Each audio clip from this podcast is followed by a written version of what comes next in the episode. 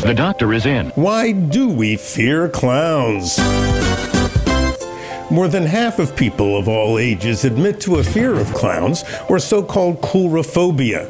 A survey of 987 participants by South Wales psychologists reveals that 53.5% of us have some fear of clowns.